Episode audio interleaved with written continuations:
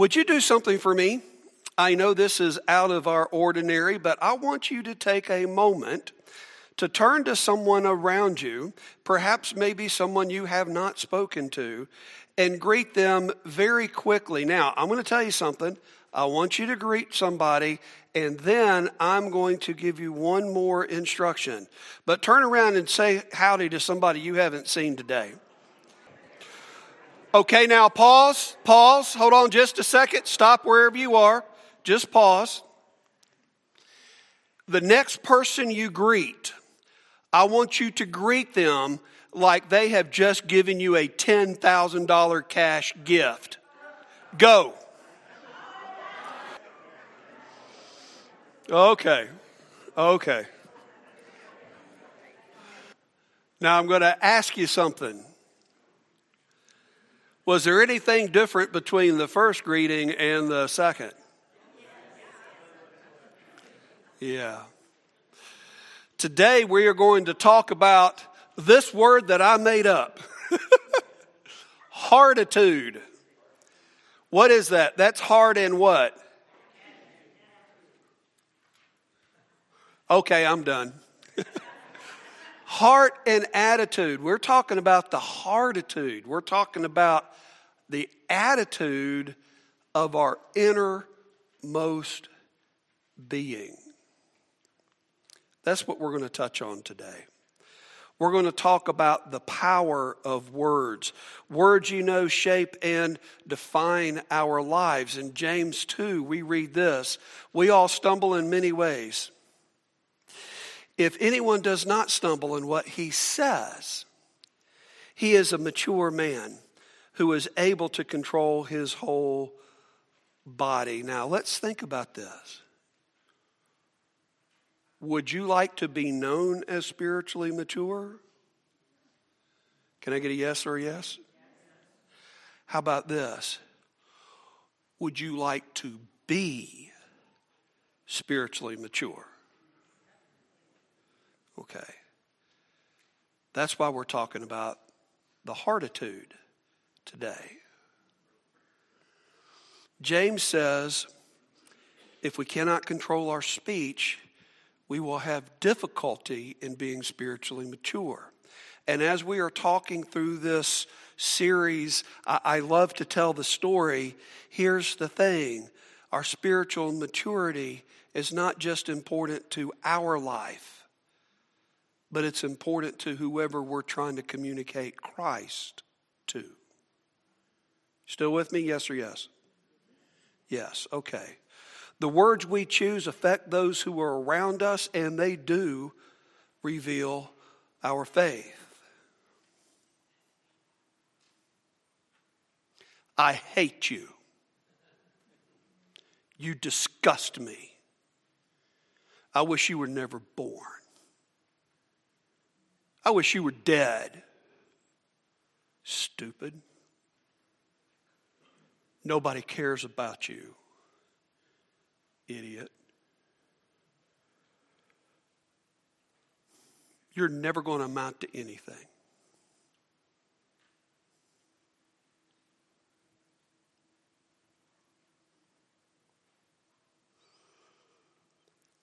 I love you. You matter to me. I'm glad you're here. Thank you so much. You just made my day. I like your haircut. Great job. This place just wouldn't be the same without you. I'm proud of you. We can get through this together.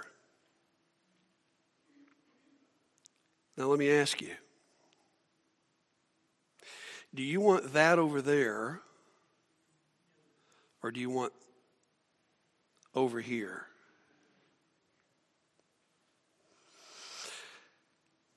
Matthew, Jesus says in Matthew 12, the mouth speaks from the overflow of the heart. Or to put it another way, what is inside of you is what comes out of you, right? Proverbs 10 11. The mouth of the righteous is a fountain of life, but the mouth of the wicked conceals violence. Psalm 64. Evildoers sharpen their tongues like swords and aim bitter words like arrows, shooting from concealed places at the innocent. And by the way, there's, we could spend nothing but just going over different verses just like this. It is pervasive all over Scripture. These are just a few. Evildoers sharpen their tongue. Gossip,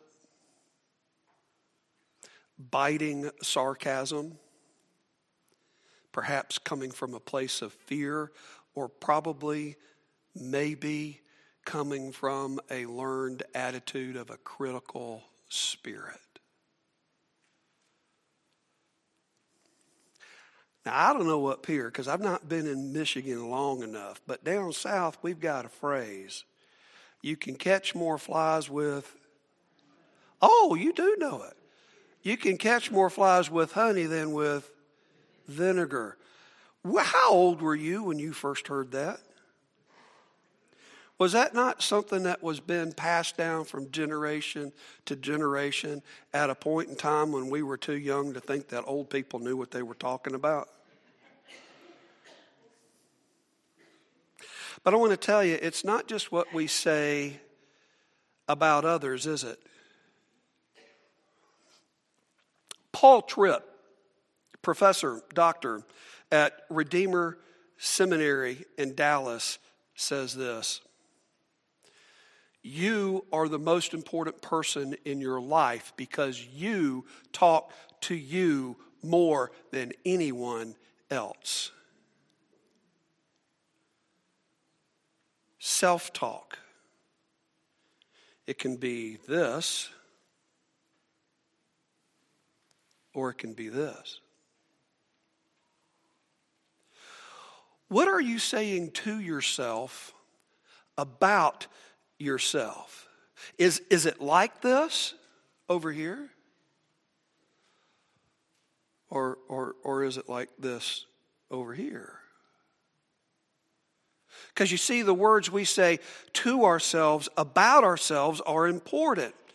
Self talk often starts with what other people say about us, and we keep repeating it until we believe it.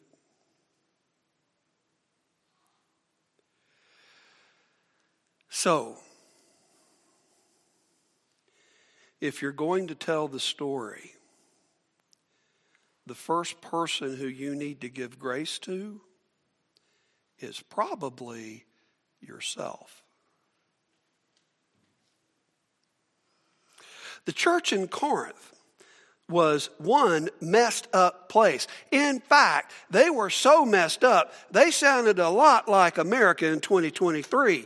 These people were promiscuous. They ran around on their spouses. There's even the talk in Second Corinthians about a guy who's committing incest, stealing, gossiping, greedy, took advantage of people, talked about them behind their backs, and put things in the place that rightly belongs to God.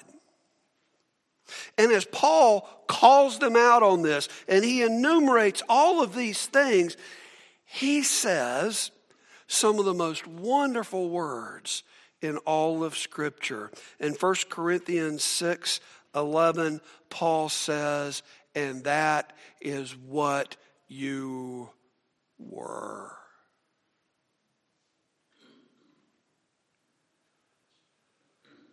Paul says people who live like that are not going to inherit the kingdom of God.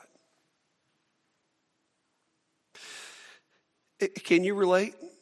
Have, have you been guilty of any of those kinds of things Paul's talking about? Have you been unfaithful to your spouse either before or after marriage? Are you a secret thief? Is all of your focus here? Are you greedy? Taking advantage of others?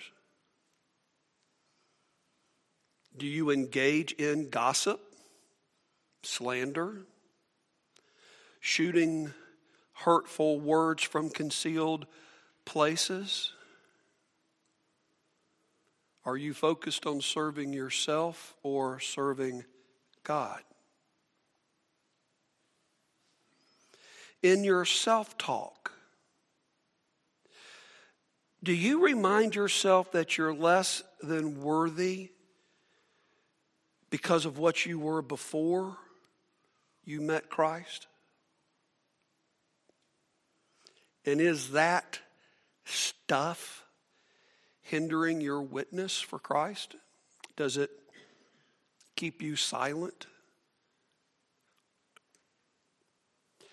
Do you know what Paul said about those people in Corinth whose former life was like that? Do you know what he said? He said, That is what some of you were, but you were washed, sanctified, and acquitted in the name of the Lord Jesus Christ and the Spirit of our God.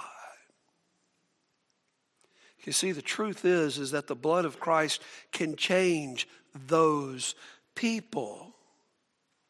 And if it can change those people in Corinth, do you think it has the power to change you? Family of God, has it changed you? Yes. If you have ongoing sin issues, resolve them. Repent. Live with Jesus as your Lord. Give him lordship over your life. Because, brother, sister, sibling, your influence is too valuable for the kingdom of God to let your history keep you from changing somebody else's future.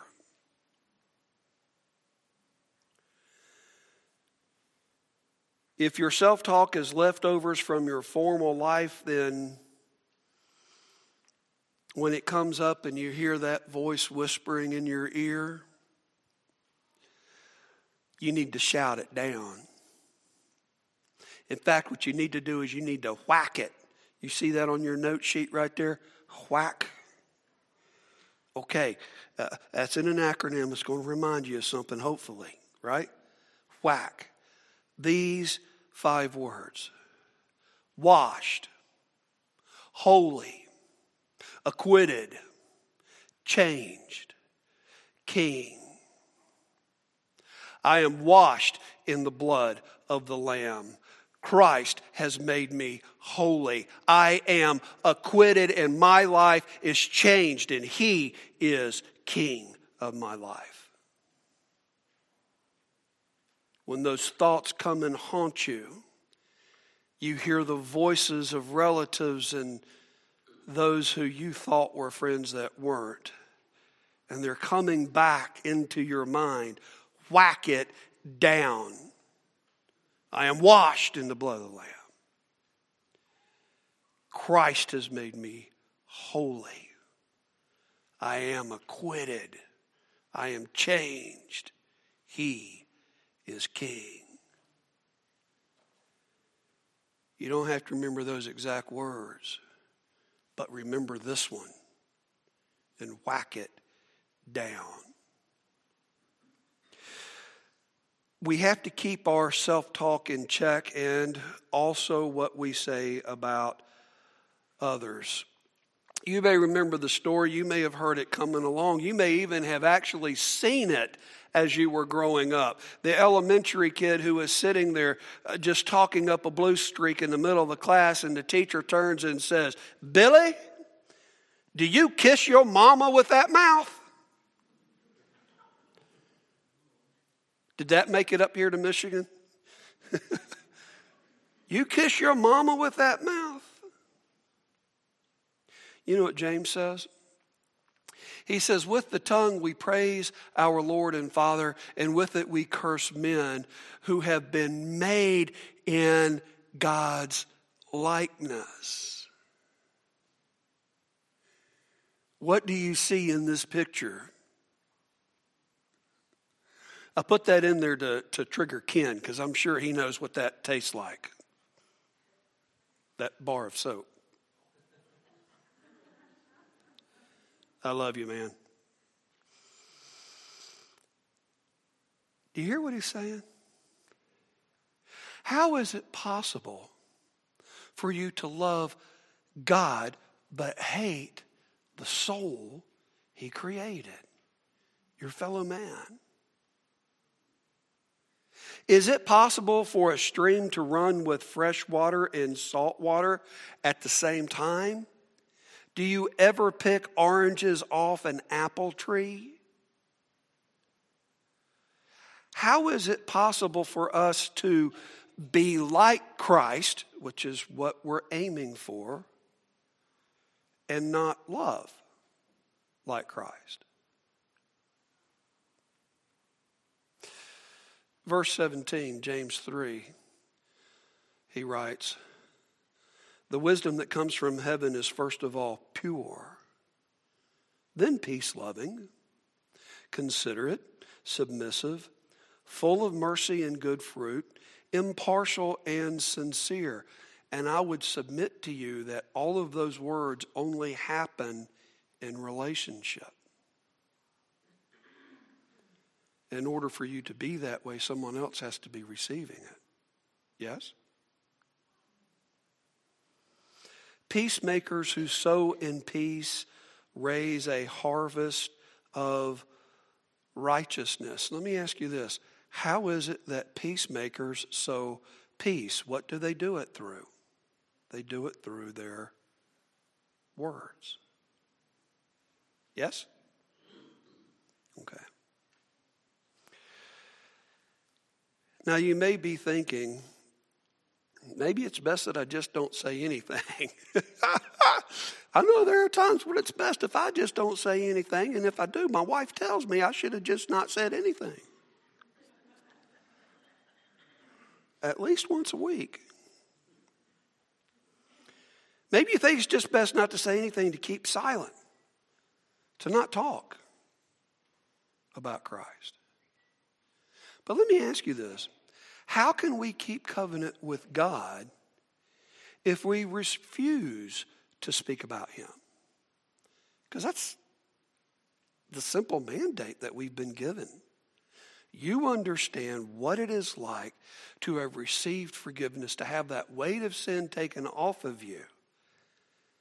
How can you not tell somebody else how to do that? We have to be disciples who make disciples. That's the definition. A disciple is one who learns in order to teach others. Now, you can call yourself a believer, you can call yourself a follower, but you can't call yourself a disciple if you are not trying to meet somebody where they are and take them to where they can be in such a way that they can repeat that process with someone else. Because biblical discipleship is not just learning, it's also giving. Few simple actions I think we need to do. Not hard, just a reminder. I know this is challenging, but it's worth it. They're on your sheet. I'll give you the first word. Engage your mind before you engage what? Oh, yeah, I know you know this. I'm just reminding you, right? Ephesians 4.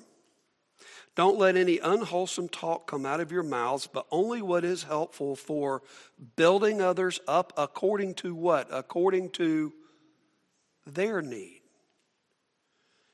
Means considering them, that it may profit those who listen.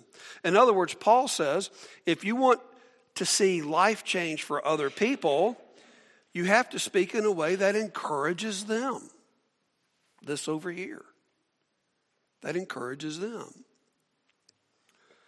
And in fact, in the very next verse, verse 40, he says, if we don't do this, it grieves the Holy Spirit.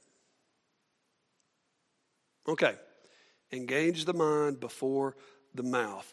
Memorize this verse and pray this verse. In fact, this is your memory verse for this week. Psalms 19:14. May the words of my mouth and the meditation of my heart be pleasing in your sight, O Lord, my rock and my redeemer. In fact, in your personal prayer time, you can take this verse and read it to the Father. You can take this verse and put it on a note card and write it out and pray every word. And then ask God, how am I doing at this? Where can I improve? What am I doing well? How can you help me? Make sure that my words and my heart are pleasing to you. And I can tell you, for some of us, it's going to take a change of heartitude. It's going to take us changing, enjoying putting on a good mad. It's going to take some of us to change enjoying pointing out what we don't like all the time and looking for things that we do. Luke 6:45 Jesus says, The good man brings good things out of the good stored out in his heart, and the evil man brings evil things out of the good stored up in his heart. For out of the overflow of the heart, the mouth speaks. We also have to believe that our words do make a difference. Oh, i bet you know this one. Proverbs 15:1. A gentle answer turns away wrath, but harsh words do what? They stir up anger. A few verses down, Proverbs 15:4 starts out saying, "The tongue that brings healing is a tree of life." So, we're going to change our heartitude. We're going to look for the good, which means we need to encourage each other to continue to do that. Come alongside of each other and encourage us and share your successes as much as you share your failures. But look for the positive and look to encourage each other. When you reach out and you have a meaningful conversation with somebody, come back and tell us about it.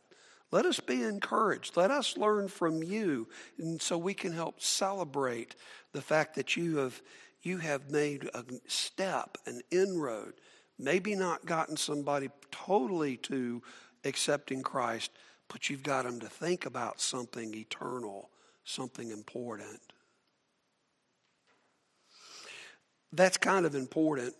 Paul writes in 1 Thessalonians, he said, This is why we sent him we sent Timothy, our brother and God's fellow worker in the gospel of Christ. Why? To strengthen and encourage your faith. Paul couldn't go himself, but he wanted to encourage them, so he sent Timothy to do it for him. The word that's used here, that's translated as encourager, is actually really simple. We, we don't think about it. But you know what an encourager is? An encourager is one who puts courage in someone else. To encourage is to put courage in someone else. Do you do this by talking like that or by talking like this?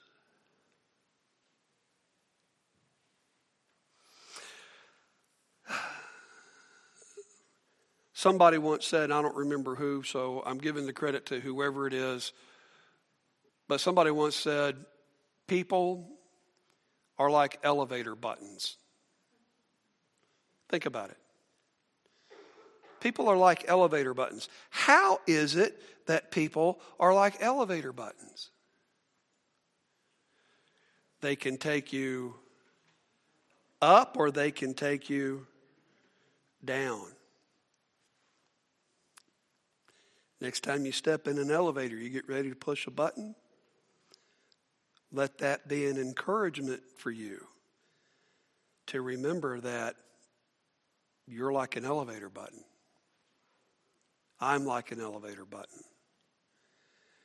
And let me remind you that that affects how you talk to you as well.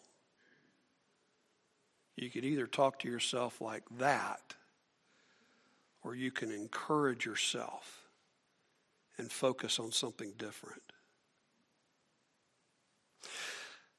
Are you hanging around people that will bring you up?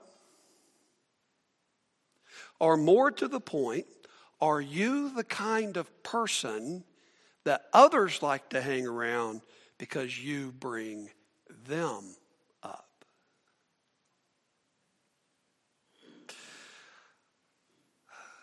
Last big one here. If we're going to change our heartitude, if we are going to shape our heart into a Christ like thing, we need to embrace the Word of God. Dwight L. Moody, great preacher, famous preacher from a generation gone by, he said this. He said, I prayed for faith and I thought that someday it would come down and strike me like lightning. But faith didn't seem to come. One day I read Romans, and it said, Faith comes by hearing, and hearing by the Word of God. I had, up to that time, closed my Bible and prayed for faith. Now I open my Bible and begin to study, and faith has been growing in me ever since. Why is it important that we are in the Word? Another old saying What's in the well comes out in the water. Amen.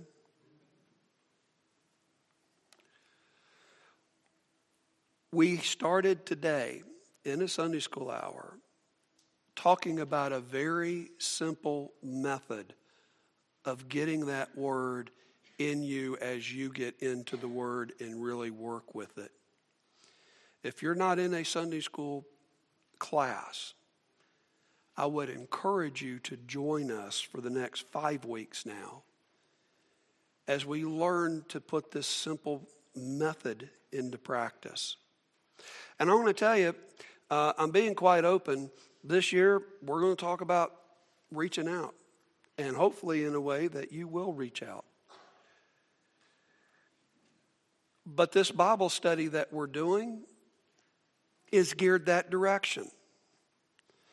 What I would like to think might happen is we get a core group that's interested in actually sitting down and going through the book of John and doing it story by story in such a way that you know that book backward and forward and you have looked at it closely. Because John is one of the first books I ever tell somebody who knows nothing about Christ to read. And you know why? Because John is all about the power of God in Christ. And I want to encourage you to get in the Word. I'll give you a very simple but powerful method for doing that. Come next Sunday, 9 o'clock hour, we're meeting in the uh, classroom right by the kitchen. And if we get too many people, we got that great big room. We can set up tables and we can get bigger. Okay? By the way, I'd love that. You would encourage my heart greatly if we had to do that. But I'd like to see those six weeks turn into a Wednesday night study through the book of John. And uh, we're going to start that in those six weeks. So if you want to be on the ground floor, that's where you need to be. What's in the well comes out in the water. Christian siblings, you have the words of life. You know the joy and the comfort that comes from being who you're supposed to be, who the Creator created you to be. You know what that's like to have that weight of sin lifted by Christ. I would encourage you to make certain that your well is deep and full of clean, fresh, running water. Father God,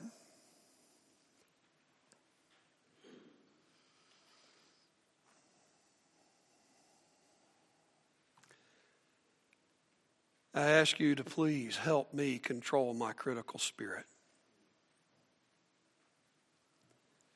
To pay attention, to be aware when my words are cutting when my thoughts are off.